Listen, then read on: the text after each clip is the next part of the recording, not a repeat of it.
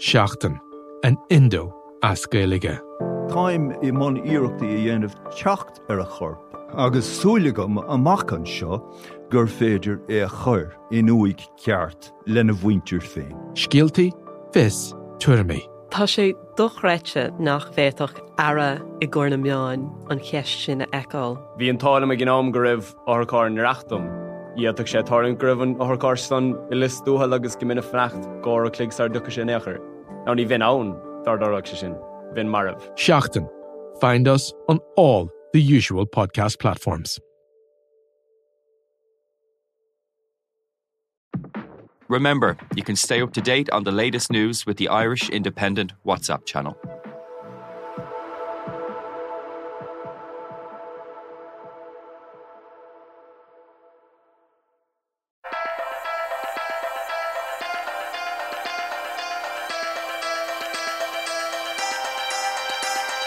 Hello, you're welcome to the Big Tech Show with me, Adrian Weckler, the tech editor of the Irish and Sunday Independent. And this week we're joined by Dr. Diarmuid O'Brien, Trinity College Dublin's Chief Innovation and Enterprise Officer, to talk about a 1.1 billion euro plan for a new innovation district on five acres in Dublin's city centre. Uh, Dr. O'Brien, welcome to the programme. Hi, Adrian. Thank you. I, sh- I said program. I should say podcast. I've been listening. I've been mainlining radio over the last week, and I, I you know, here I am. I think I'm in a program. It's only it's only a mere podcast. Um, to to sum up the new innovation district, five acres at the bottom of Pearse Street, um, a 1.1 billion euro plan or inve- of investment, 150 million hoped for by the government. The rest in philanthropy, borrowing, and industry from. Uh, private sector companies. They'll have roughly half of the campus, and I think academics to make up the the other half. Um, and the goal here apparently is to create something we don't have, which is a very high end research dis- district that attracts a lot of activity, a lot of investment. Um, other European uh, research research districts like Station F in Paris or areas of London um, and e- even Kendall Square in Boston with MIT and all those uh, interesting uh, institutions are being cited as a comparison. The one question I would start with is if you're putting all of those big companies, particularly multinationals, in with academics and the rubbing shoulders. I mean, is there a danger that that then becomes just essentially recruiting ground for corporates from academia, from the college? Yeah, we wouldn't see that as a primary concern. I mean, the way we think about this is that uh, what you see around the world is that innovation is kind of how one innovates has become different over the last couple of decades. So, if you go back 20 years, what you would see is that companies kind of innovated by themselves a little bit in isolation, or you had that kind of genius in the lab kind of mindset who do mm. something that would come through. But today, innovation really requires kind of collaboration in a way we didn't have before. So, collaboration across different disciplines. You know, mm. I'm not just talking about university disciplines, but industry as well. But also collaboration because a lot of companies now do open innovation where they partner with universities or they acquire startups. And so, if you really want to be an innovation player, you need to be able to bring all of those components together at scale. So, when we started out on this journey, it was like, how does Trinity uh, use this uh, piece of land we have in Grand Canal Quay to really unlock the potential that we have in Dublin? Because we've got great global corporates, we've got a vibrant startup system growing year on year, we've got good universities, but we haven't found a way to connect them all together to create that kind of deep innovation ecosystem. So I guess to go back to the question, does that mean we're going to see this kind of movement of people from the universities into companies? I think what we'll probably find is that our PhD graduates and our master's graduates will move into those companies in a more kind of fluent way, which is probably a good thing. Will we lose faculty into the companies? It probably will happen to some extent. But on the other side, I guess what we'd really like to think is that by creating this district, we'll be able to attract better quality faculty, better quality students over to Dublin. So we'll be able to kind of replace and, and create that kind of talent hub that we really see this as being the core of. Yeah, because we're talking about PhD and master's level here, and PhD in particular. I mean, big companies love PhD students. They usually h- try to hire them in or lure them in um, for two, three, four times what they might expect to make financially uh, in university. Yeah. uh, you know, for example. So, but even if that doesn't happen, and even if there's a, a nice balance there, a related question, I suppose, that has applied to third level, particularly with tech companies in the last decade, is whether those academic institutions, their own courses, are essentially becoming feeder courses for tech that the big companies are interested in themselves, whether by you know pressure on the universities or some other way. If those a couple of big companies decide that they're particularly interested in one flavor of machine learning or AI or or whatever, maybe voice recognition, does that then influence the college to start focusing to put more research down those avenues? And if is that a good thing or a bad thing or is it a neutral thing? Yeah, I mean, there is this idea that uh, universities risk being, uh, well, industry becomes the tail that wags the dog of, of higher education. I mean, I think there's a sense that that's probably a little bit overstated and to some extent, I think, a little bit naive. The reality is that universities need to work in partnership and collaboration with the private sector and have always done so you know, and indeed the great institutions in the world at the moment have very strong relationships with industry. What's really important in all of that is that you've got the independence of the academic to determine the direction of where they want to take their research. So there's two things I think you have to unpack.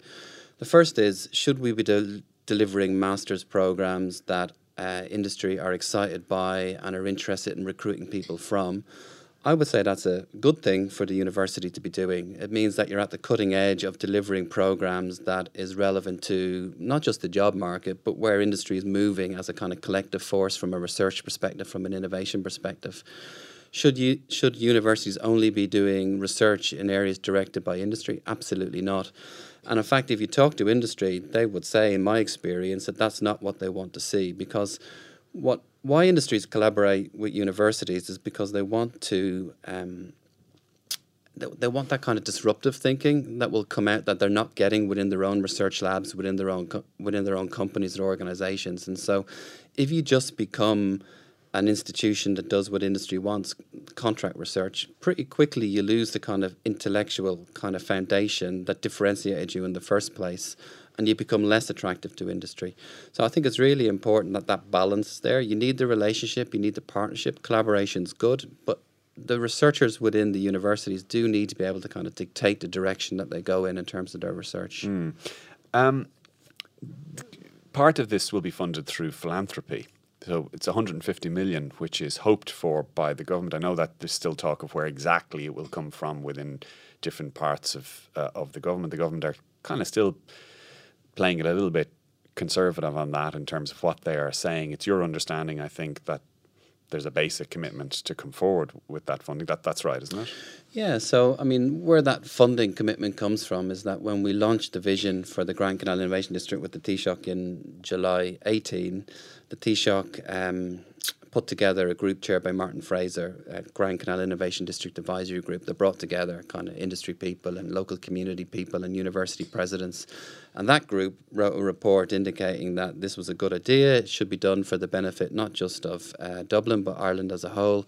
And to deliver on this kind of ambition would require a 15% contribution from the state.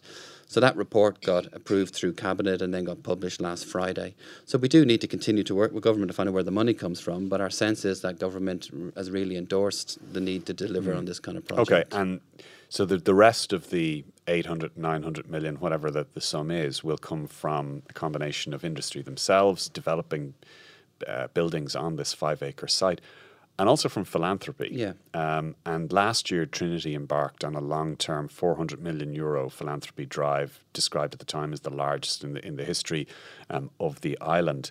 Um, how how does that work? Who who, who would you be targeting for that f- philanthropy and?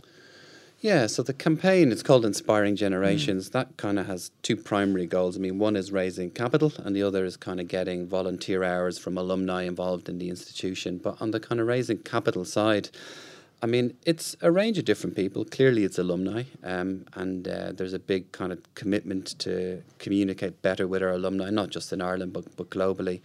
But then, in some ways, it's beyond alumni. It's individuals who see that they want to invest in Ireland, who want to have Ireland as a kind of uh, competitive location for education, for research and innovation, and see an investment in Trinity through philanthropy as a really powerful way to go and do that.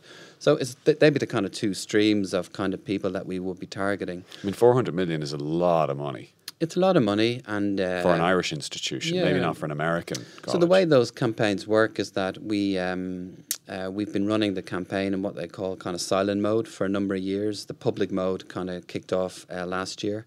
So we're well on the way to that 400 million target. Uh, we're about three quarters of the way there, um, and we're looking to continue to close that out over the next kind of couple of years. So And what is the pitch typically to, let's say it's a wealthy individual that you've identified as a potential um, philanthropy donor? Is is there a sort of a sliding scale where you can think, well, if he or she donates, you know, 10 million, we'll name a building after them. If it's a little bit less, we'll just say thanks and hold a dinner in there. How, how does how does that work? Yeah, it's not quite as kind of scripted as that because you have to respond to the individual. Everybody who is philanthropic has their own motivation for doing it. And so Trinity would have had huge range of gifts. So we have uh, the alumni who's graduated who gives 50 euros into some kind of campaign that they have a particular interest to, right through to Martin Naughton who gave 25 million last year to support the development yeah, o- Of, the uh, E3 Research Institute and the E3 Foundry. Why And did, why did he do that? Do you know? Did he say at the time? well, uh, I suppose it's not for me to speak to for Martin, but my understanding is that you know he believes in investing in things that he thinks are world class and can really help differentiate Ireland. He has a kind of great understanding that Trinity represents, you know, from a higher education perspective, the best that Ireland can offer. And he's particularly interested, obviously, because of his own background in terms of Glen Dimplex being a company that I suppose is an engineering company at heart, in engineering and understanding how we can uh, develop that next generation of engineers to, to really ensure that we have more kind of vibrant uh, hard tech businesses coming out in Ireland that can be globally successful. And so, to, to go back to the process, I, I appreciate you're probably not the person who you know calls up these people and and and asks about it. But I'm again, I'm wondering how the mechanics of approaching somebody like Martin goes. Is it that there's an approach? Is it that they're uh, you know he's friendly with people you know high high up in the college, or, or how do the mechanics of that actually work?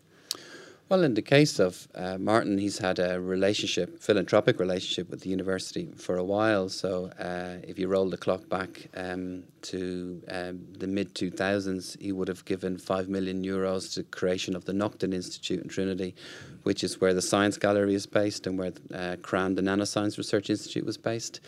And at that time, that 5 million gift unlocked between research funding and government funding and competitive funding, over a quarter of a billion of other investment has come into that area. And so philanthropy like to see that their funding comes in to take something that uh, can be great and turn it into something that's really globally excellent. The one thing philanthropy doesn't want to do, the average philanthropist doesn't want to do, is they don't want to be a subvention for the lack of government funding. So, you know, the idea that they're going to give funding in that really should be coming from other sources to cover and paper over cracks is not what it's about. It's about translating a project from being great into being really globally excellent. I was going to get on to a lack of government funding because looked at in another way, I think I read last year that Trinity's own budget was 60% state funding. I think it's now around 40%, so somewhere around that order. And when you combine that with the college going on a 400 million euro philanthropy drive, it does look like the college is now having to look for other ways, including philanthropy, to essentially uh, pay for itself and pay for its courses and, and pay f- pay for its own uh, its own place in the world. I mean, is that is that a fair reading of that? Oh, I think it is fair. Yeah. So again, back in 08, I, actually, I think the uh, uh, state contribution would have been more than 60%, maybe closer to 70%. At the moment, it's down about 35%. Importantly, in that window, we've also seen the revenue in the institution grow from uh, being around 300 million to closer to 400 million. So, in an environment where you're changing your largest funder significantly downwards and still seeing overall growth, you know, that shows a complete reshaping of the finances of the university. And that's driven really by four components. Uh, one is by international students. So we've grown the number of international students that come in from about 8 to 10% up to around 20%. That sees growth. We've grown significantly the commercial revenue in the university, very much ensuring that that revenue gets targeted back towards the academic mission. But we've grown how It's we, like the Book of Kells or renting rooms out. Exactly, exactly those kind of pieces. Um, we've very much uh, grown the uh, research side of the university, so we are now over uh, 100 million euros a year in research activity, which is all won competitively, typically from Europe or indeed state funding. And the last piece, the kind of fourth cylinder of that engine, is philanthropy. You know, and uh, we really have to recognise that if we're going to sustain the quality of the institution in this changing economic environment, then philanthropy has a different kind of role to play. Now, Trinity has always done well philanthropically, but we perhaps were not as kind of organised around that as being a reliable and ongoing kind of uh, income stream. And the current provost has very much seen that that's a requirement actually in the modern age for a university to be globally competitive. You need high levels of philanthropy. So there's been a big focus on that too. So a huge reshifting away from government looking at other sources of income. Um, Does that change the thinking in terms of what Trinity is? I mean, the college itself and what it believes it interprets its own mission to be, and its own place within Ireland, and you know how it interacts with citizens in Ireland. For example, you said that twenty percent of the students now are foreign students. I'm wondering could could that get to fifty percent, for example? And if it did, um, you know, is it if the if the proportion of Trinity's budget from state sources keeps going down, wouldn't the college kind of be entitled to say to anybody who pipes up and says, or you know, um, uh, is of Ireland, uh, and it shouldn't just be a money making enterprise um, to make money off. In that instance, well, what do you expect us to do? I mean, we, you know, the, running a college is is very very expensive. The amount of money we get proportionately in terms of what we require is less and less from state uh, sources. We're trying to compete with not only European universities but other universities around the world who have much bigger budgets, who are much better supported by their by their governments. I'm I'm just wondering, does that come into It does, you know, and I, I think you said something to me that's important there, which is that universities are in a global competition for resources and talent, you know. So when you think of the education system as a whole, primary and secondary schools, clearly we want to have excellent primary and secondary schools, um, but they don't compete in that kind of global uh, arena where you're looking to attract international faculty or indeed the best students that can come to really make the institution what it can be. So one can't just think about Trinity and how it operates in a local context and say, well, it's doing very well compared to peer institutions within Ireland, therefore everything's great. That's not the benchmark that I think Trinity should be using, and frankly, I don't think it's the benchmark that I think Ireland should be using. Ireland should want to have the ambition that we've got one or two, at least, institutions that can play on the world stage for it from a higher education and, perspective. and I wanted to ask you about that because uh, that it's not clear that Ireland does have that ambition from for anyone who who looks at uh, the the colleges and society in general. So the position that Irish university w- universities would have is that something has to give here. Either we need more state funding, or we need to be freed up to be able to raise money um, in in different ways. Um, and there's a very tepid response from not only from government because in Ireland TDs and government tends to represent public opinion pretty accurately there doesn't seem to be an awful lot of national ambition for Irish universities. Um, I think, uh, certainly not in the last five, ten years, compared to other issues that make the news, compared to other issues that people uh, talk about. So when you talk about Ireland being ambitious for universities, I wonder is that ambition actually here in the country? Well, I think it depends how one wants to think about it. Uh, I certainly think there's ambition in the country for universities. So there's a huge focus across uh, every f- kind of part of Irish society for their uh, children, particularly to get into university and to have that university education. There's a great understanding in this country, I think, that education has played a huge role in kind of dragging Ireland economically forward over the last 50 But years. But isn't that so. only to a certain level? Like, like it seems Yeah. that culturally, over the last, for as long as I can remember, and I'm in my forties now, the real imperative is, and the example that you raised, you know, put your kids into college, for example, but it's to put your kids into a college so that they're at a certain minimum level of education. There's no real ambition for a very high level of education, for an elite level of education. In fact, the word elite, I would submit is is actually a dirty word politically in, in Ireland for things like colleges um, and and universities. There doesn't seem to be much of a there's, there isn't much public pride in it in the way there would be maybe in other countries for for elite universities that they have there. Or may, may, maybe I'm misreading it. Yeah, I, I think there's some truth to that. I mean, I think um, I, I think the challenge actually comes down to the very easy misconception or, or, or uh, um, um, use of the word. So there's a big difference between elite and elitist, you know, and uh, one often feels that you are being elitist by having ambition to be elite, by really trying to excel and to be, do something that's exceptional for the country. The real challenge about being an elite university but not elitist is to make sure you're open to everybody who can come in uh, in an Irish context, that's relatively straightforward because the CAO system is very transparent. So anybody really who, I mean, Trinity doesn't control to some extent who comes to it. It's controlled through the CA application system. And there's a huge focus now as well through the Trinity TAP program and ensuring those from disadvantaged backgrounds get an opportunity to come and attend the institution. And there's significant targets in the new strategic plan around growing those numbers again. So I think Trinity is trying to play that role of being an elite institution for Ireland, but being very conscious about not being an elitist institution and how we behave. And I think that's the trick, you know, because people hear one thing or something said, maybe they hear it slightly differently, which is that, you know, there's this capacity about being elitist. I mean, the way I would think about it is um, if we think, I mean, everybody always goes back to things like sport as analogies, but if you think about a rugby team or a soccer team and you think about where they're ranked in the world, people kind of get uh, clarity around what that means, mm. you know. Um, uh, I think there needs to be a sense that actually how universities are ranked globally does matter to the country. So Trinity would have been ranked as a top 50 global institution only a decade ago in the last decade we've slipped outside the top 100. Well outside the I mean the last depending times, on rankings. Yeah, yeah so the, the, but the, the last the times uh, 164. Yeah, 164. That's that's a drop of over 40 places. And I mean, I was because I was tweeting about this, and someone came back to me. I think actually, I think it was Brian Lucey actually came back to me from Trinity. He said, "Well, look, yes." Uh, it's it's just the Trinity, you know, Trinity scores haven't gone up by as many as uh, as other university scores, but actually it still is. It's the same thing. It's a relative decline yeah. in influence, and I think that's important. Um, the performance of Trinity has remained relatively, you know, consistent over that period.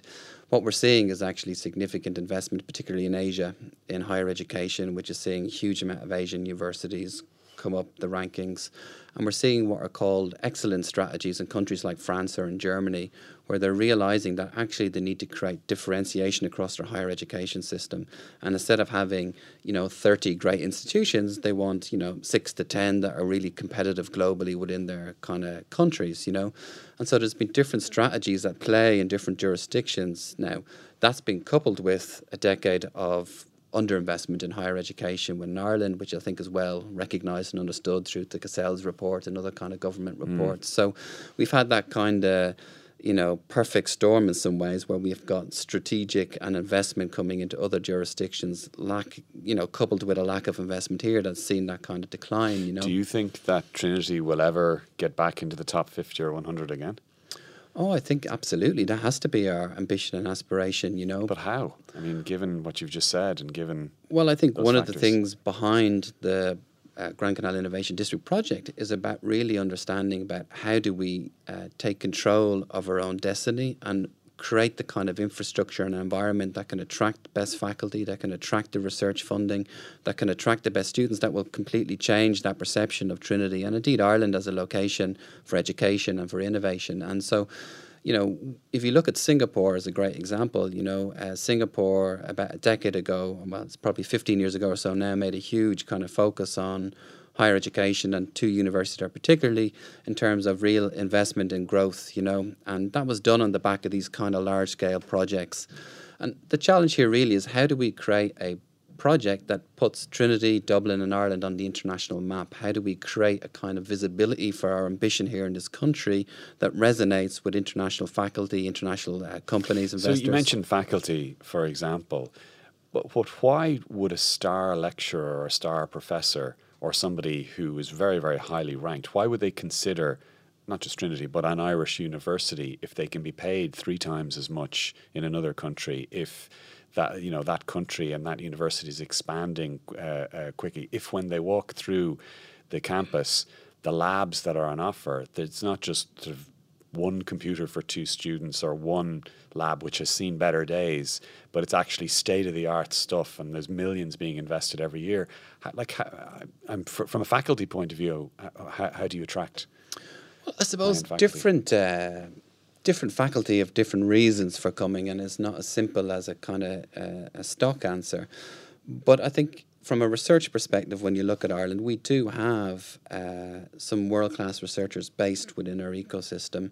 And we do have, thanks to SFI and the PRTLI programs, we have about 15 to 20 years now of consistent investment in research infrastructure and research capability.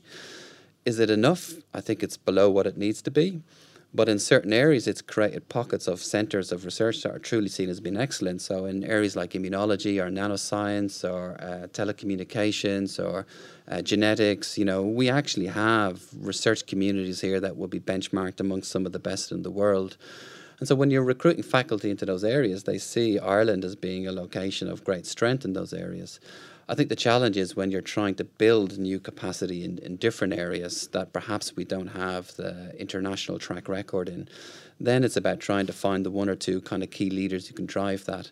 How that's typically happened to date is that we've been using things like uh, European research grants as a great uh, carrot for that. So, the European Research Council, if you get one of those grants, uh, brings uh, typically in the region of two and a half to five million euros of research funding over five years, and that's enough at any scale to attract a, a, faculty member over. They see that and they go, okay, that, that gives me huge independence for five years to build up my research, build up my track record, and do it in an environment that's very supportive of, you know, uh, academic freedom and the right to do their own research. So there are strengths to the system here. You know, we just need to build on those strengths.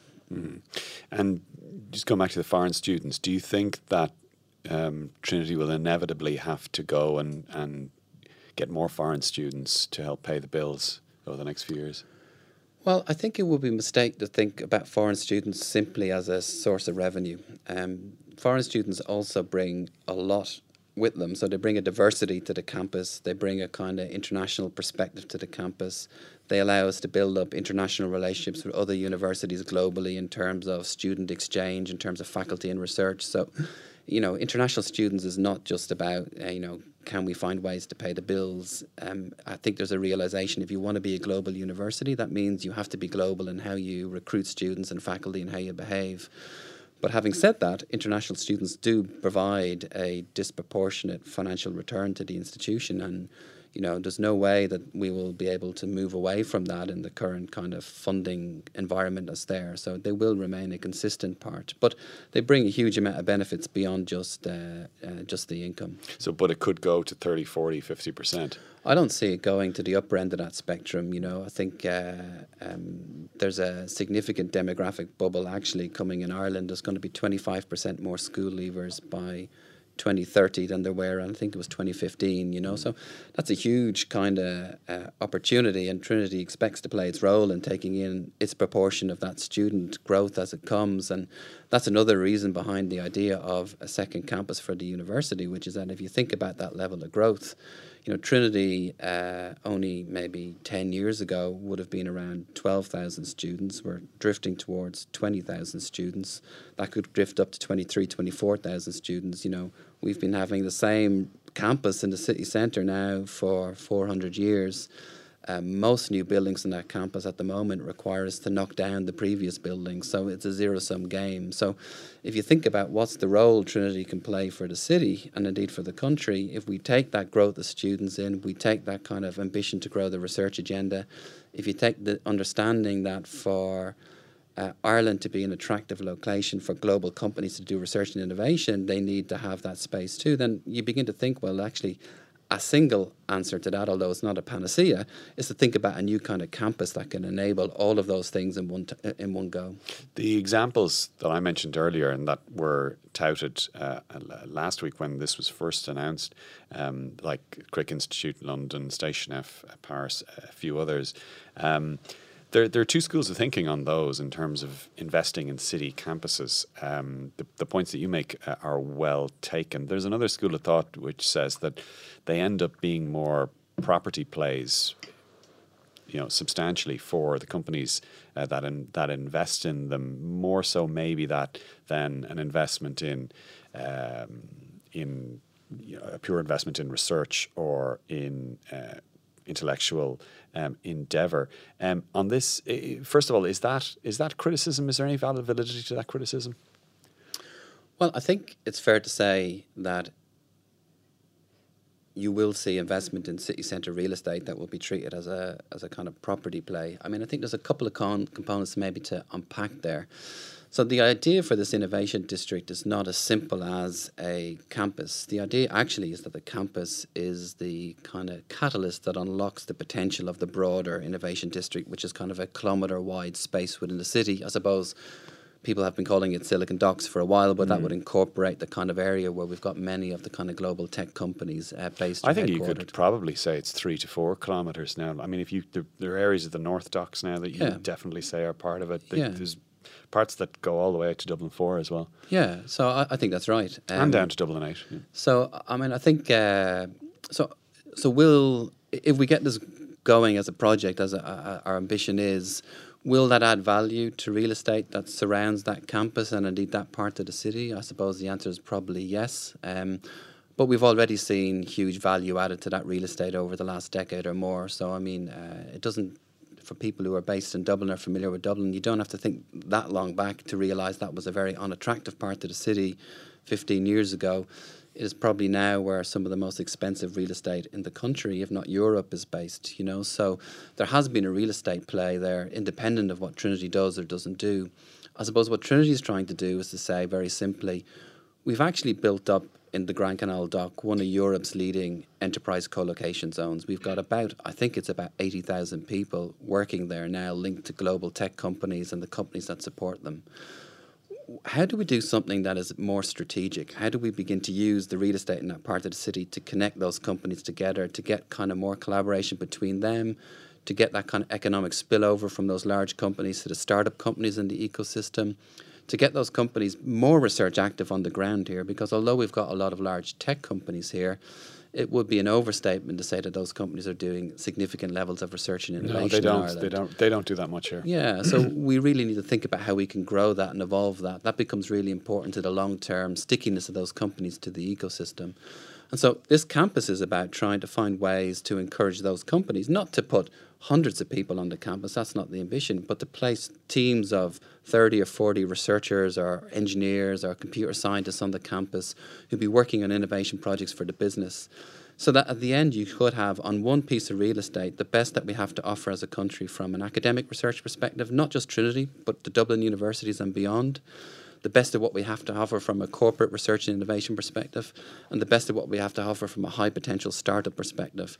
And having that density and critical mass all co located at one site creates a kind of proposition that becomes self fulfilling in terms of the attractiveness to talent from abroad coming to want to work in Ireland the attractiveness to new FDI coming in, to venture funding coming into the ecosystem, and it provides that kind of one stop shop visibility to the global community that we're serious about what we're doing here. I mean, that's what you hope. That's um, that's what we're hoping. Now, yeah. I suppose you could look to places like London, like UCL, the Crick Institute. There are areas in London where, in theory, the UK should not be an attractive place right now for a spike in investment by big multinational tech companies.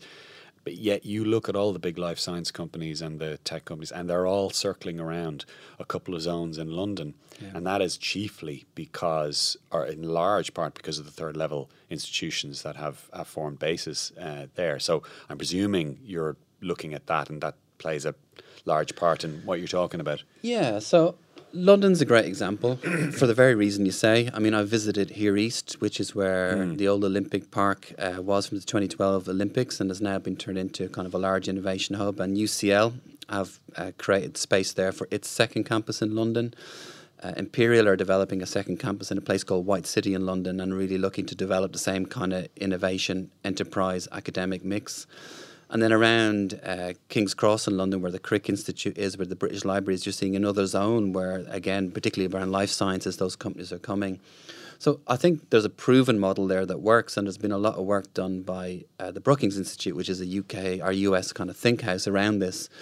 I mean, there's other models that are um, different than that. So it, Station F in Paris has become a great reference point in Europe. Now, Station F has been built in an abandoned kind of old uh, um, railway terminal in France, uh, in Paris.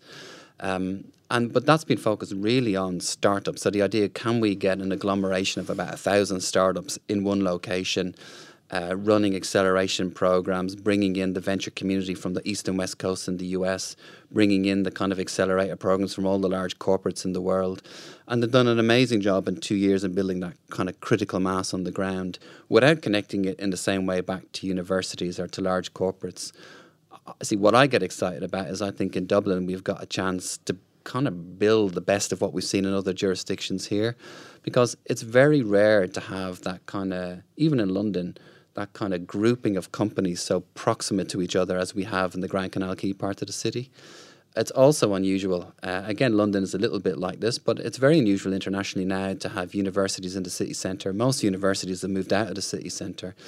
Uh, and ironically, that seemed very sensible 15 or 20 years ago.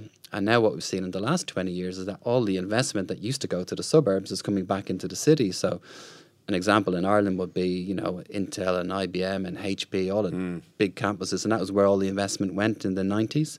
All the investment now, well, not all the investment, but a significant proportion of investment now comes into the city. Well, all the small to medium sized mm. tech companies, the vast majority of them are sort of within the city now. Within the city. And so we're seeing this kind of social dynamic change. We're seeing this financial investment direction change. We're seeing a kind of reshaping of cities around the world in terms of the role they play. And so we've this huge opportunity. We've got this great corporate mix there. We've got a vibrant startup community growing year on year. And we've still got in Ireland, through Trinity, uh, physical real estate for universities in the city. And actually, DCU and uh, UCD and the Technological University are actually all very proximate to the city too. You know, mm. if you mm. draw a five mile radius around the city, you'd bring in all of the big universities in Dublin. You know, well over hundred thousand students. That becomes hugely attractive as a kind of draw for corporate investment. So it's really about how do we create a kind of. So I suppose the challenge I would give is. Um, at the moment, I think people accept that innovation will help to define a country's competitiveness. You know, issues like uh, tax differentiation will become uh, less so, and people are going to look at the availability of talent, the availability of research and innovation as part of the mix that's going to help differentiate a country. You know, what do we have at the moment that differentiates Ireland? And the challenge is we don't have a lot. You know. Um, we've got universities that are very credible internationally, we've got research centres that are credible internationally, but so do most large cities around the world. And the challenge behind this innovation district concept is well, actually, we can begin to differentiate by organizing ourselves better, by connecting ourselves better, by building a kind of physical mass in the center of this ecosystem that can actually become that kind of defining component of our innovation ambition as a country. Not that it's the singular component, by any stretch of imagination, it's not that, but it's something that will create that international visibility for what we're about as a country. And that's what we see as a huge opportunity. Just the last thing I'll um, ask is it's related to one or two of the points we've talked about before, related to the lead issue. When this was announced, I wrote a story on it and I tweeted it out, and a lot of the replies that I got back from non headbangers, from ordinary people, well, very well adjusted people, it was kind. There was a lot of a tone of of oh, this is going to be kind of a another kind of part of the city that's kind of zoned off from most ordinary citizens. It's going to be tech multinationals who go in, who already have billions and billions.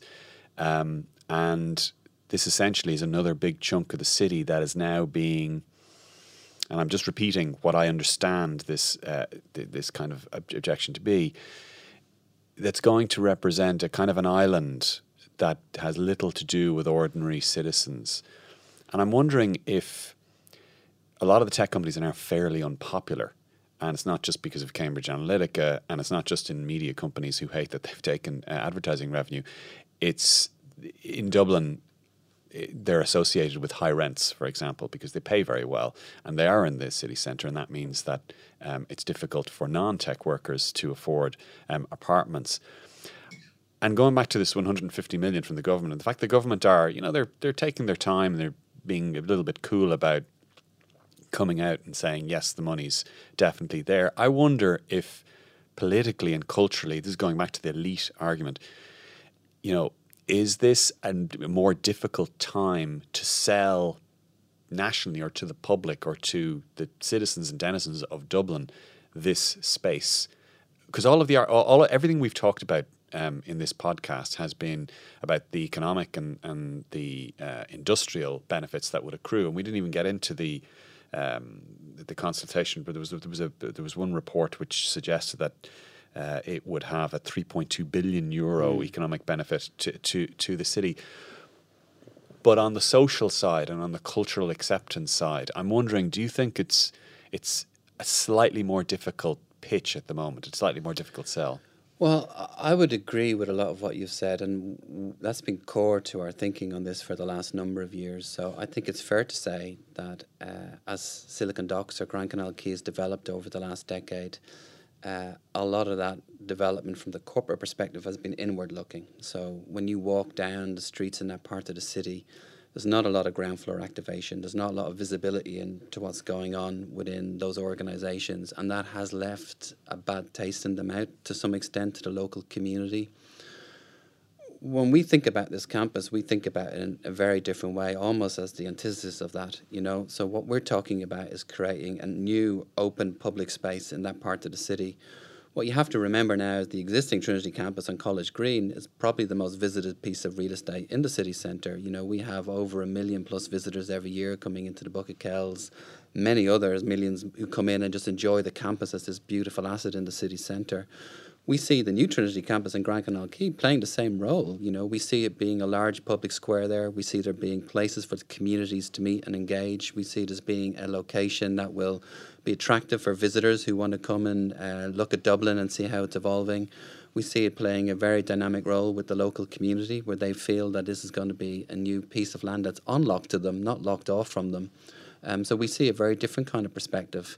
We also see that actually it's very important you bring culture into this campus because I think if you look at the Financial Services Centre as an example, which in some ways economically has been a great success, uh, I think people would say socially it feels very uh, dead in the evenings, Yeah, at weekends, doesn't have that kind of vibrancy. We really want to avoid that. You know, we've got the Bord Gáis Theatre directly across uh, the street from this campus. You know, which is s- the single largest kind of entertainment venue really in the country in terms of filling it night night after night. We've got a growing kind of hotel, restaurant, coffee shop scene coming in that area. Slowly evolving, but it is evolving. But what we really want to do with this campus is we want to create new cultural spaces. We want to create new spaces where people can meet, connect, engage. We want it to feel like a university campus, which by definition should be open, public space. People can walk through it, people can engage in it, people can come into meetings there. There'll be a lot of things going on. So and actually, what we're doing this year, so I think it's important to kind of get a sense around this. The innovation district and the campus, you know, are uh, connected things, but they're different things. The campus will take about a decade to develop. The innovation district can start developing immediately because we can work with the asset set that's there and begin to organize them and connect them. And to do that, we're doing an early activation strategy on the campus this year where we're going to be renovating some buildings that will eventually be knocked down. But in the interim period, they're going to play that role. We're opening a new community space on the campus for that local community to come in and engage. Simple things like homework clubs, like clubs for spaces where people come in and have uh, coffee mornings for the elderly, silver surfing clubs. You know, we're working with the St Andrews Resource Centre on that. I mean, we do not have this uh, cracked by any stretch of the imagination, but I would fully embrace those concerns and think if we don't find ways to deal with those concerns, we'll have failed somewhere down the road. Because for this campus to work, it can't be that kind of closed off, enterprise focused community. It needs to be something that feels like a new piece of Dublin that people can engage with and get benefit from. Will there be, and that's quite a good point to leave off on, but I, I just on the campus itself, you when you compare it to Trinity's existing campus, you've got the a lot of very impressive architecture there, and you get the feeling grand, you know, grandiosity when you when you walk in. Architecturally, do you have any ambitions for this new space? Oh, absolutely. I think there needs to be some really kind of compelling buildings on the campus. It can't just look and feel like another city block. You know, uh, it needs to stand out as a kind of place. And the way we think about it again is that Trinity's not building this for a 20 year timeline or a 30 year timeline. We see this as being a piece of university infrastructure for the next number of centuries. And so we want to make sure that we put in place the kind of care and quality of building that will, you know, okay, it may not last centuries, but we'll make a statement about what we're going to try and do. So we have been doing some uh, early kind of master planning about what that campus could look like, looking at the kind of uh, set of buildings that might be there, how they'll connect together, the kind of public spaces that will be there, the connection between that campus and the water, and how that will all fit together, the kind of new streetscapes that will go through that site, you know, to benefit the kind of city as a whole and the local community. We haven't done what I would call deep architecture on that yet, but uh, that will begin probably in the next 12 months or so. And is there somebody who has a vision for this, even the basic rudimentary uh, plan that you're talking about now? Yeah, so I mean, uh, what we will be doing in the next number of months is bringing that draft master plan out for consultation again, very broadly with the local community, but you know, with the enterprise community, with government, you know, with the other universities that we very much want to play a part within this uh, within this development. And so, you know, that's going to be part of what we'll do over the next number of months. Um, and then what we hope to do towards the end of the year is to bring the whole project out to the development community to look about raising some of that development capital that will come in to Is that the point it. when Johnny Ronan comes in and says, that's great, but I want to, I, it'd be better with a 60 story high rise in the middle? Well, it is the point where we're going to see developers bring their, uh, um, I suppose, their ideas to the table. Um, one of the things we've been careful about here from kind of publishing a manifesto around this 18 months ago is that you know we want to be very clear about the principles that will underpin this campus from the beginning and the kind of research that is going to take place and the kind of tenants that we want to have on the campus and the kind of connection it needs to have with the local community if a developer can come in and find really interesting ways to do that that we haven't thought about, we're open to that. But if they come in and want to use the site for something completely different, you know, that's not the ambition. Okay. You know? Dr. Diarmuid O'Brien, Chief Innovation and Enterprise Officer with Trinity College Dublin, thank you very much for joining the podcast today. And that is all we have time for this week, folks. So thank you very much again uh, for uh, listening and tuning in. Our first podcast of 2020, and look forward to the next 51. From me, Adrian Weckler, the tech editor of the Irish and Sunday Independent. Bye bye for now.